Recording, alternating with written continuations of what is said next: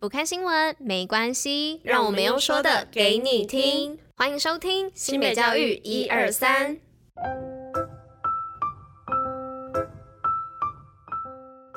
Hello，大家吃饭了吗？我是珍珍，我是拉拉，大家午安。午安，今天是五月二号，礼拜二，新北教育一二三的第两百五十三集，同时也是第三季的第七十四集哦。那虽然呢，昨天恭喜统测生们考完考试了，让大家可以放松一下，但今天呢，还是提醒一下大家，五月十八的时候会寄发成绩单哦。那有空的同学呢，相信你们一定也是在考试完的当下，看到答案出来时，就已经先赶快看自己答案有没有写对写错了。那大家还是不要紧张，那就希望大家可以考上自己喜欢的大学哦。那接下来就让我们进入今天的活动与新闻吧，Go Go！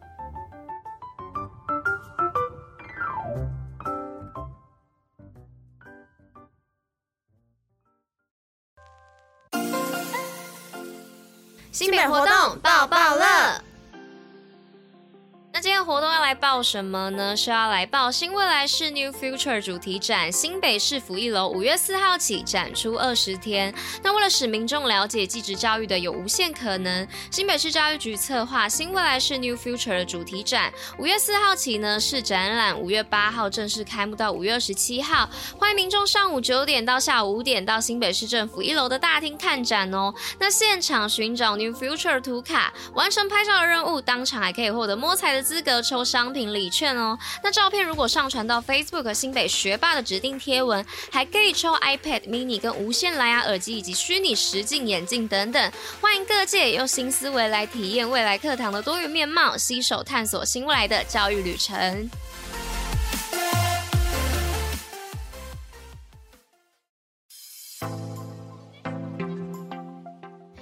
那今天的第一则新闻的部分呢，是要来跟大家分享全台最盛大的未来亲子野餐日热闹登场喽。那全台规模最大的未来亲子野餐日日前于新北大都会公园热闹登场，携手同样重现食农教育 SDGs 永续环境的新北市政府，共同透过丰富的体验活动，推广家庭聪明饮食的择食能力。在疫情解封后呢，举办野餐派对，就是期望亲子家庭呢能多多的走出户外，除了创创造美好的家庭记忆之外呢，透过参与这类万人规模的大型活动，也能将食欲素养的观念升至孩子的心中。希望未来亲子也能回想起亲子共同参与的欢乐午后。好的，那今天的第二则新闻是：富裕活化石后，海科馆带学童送后宝宝回大海。为了抢救台湾日益稀少的后，国立海洋科技博物馆四年前与金门水事所合作举办“后知后学公民科学行动计划”活动，去年更结合十八所学校参与后保姆计划。由各校师生们展开协助照顾后卵及幼后的孵化，成功孵化并陆续送回海科馆，将近有八百只后宝宝，并于二十三日在财团法人天域环境永续基金会和新竹市政府的协助下，协同天行者慈善协会志工团队，也邀请在地学校一起成功将八百只后宝宝进行流放，回归大海。那再来第三则新闻呢，是升学资讯不漏接哦。新北一百一十二年试训入学宣导，那新北市各国中呢，已经在一百一十二年的一到三月办理校内国九毕业生的试训入学宣导。那新北市教育局呢，日前在板桥高中携手三大家长团体以及中华未来学校教育学会加码办理一百一十二年的试训入学宣导的讲座。那议题呢，除了多元入学管道、志愿选填方式，那还有最热门的高中学习历程档案以及及大学考招变革等各方面的关注议题一次透析哦，让学生呢还有家长能够提早的规划未来的升学进入，那面对志愿选填呢也不会彷徨。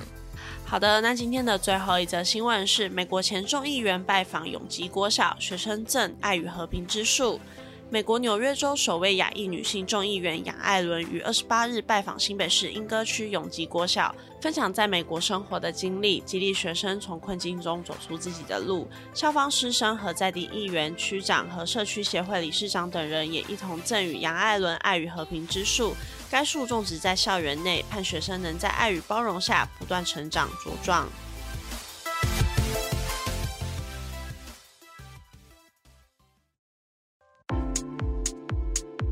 教育小教室知识补铁站。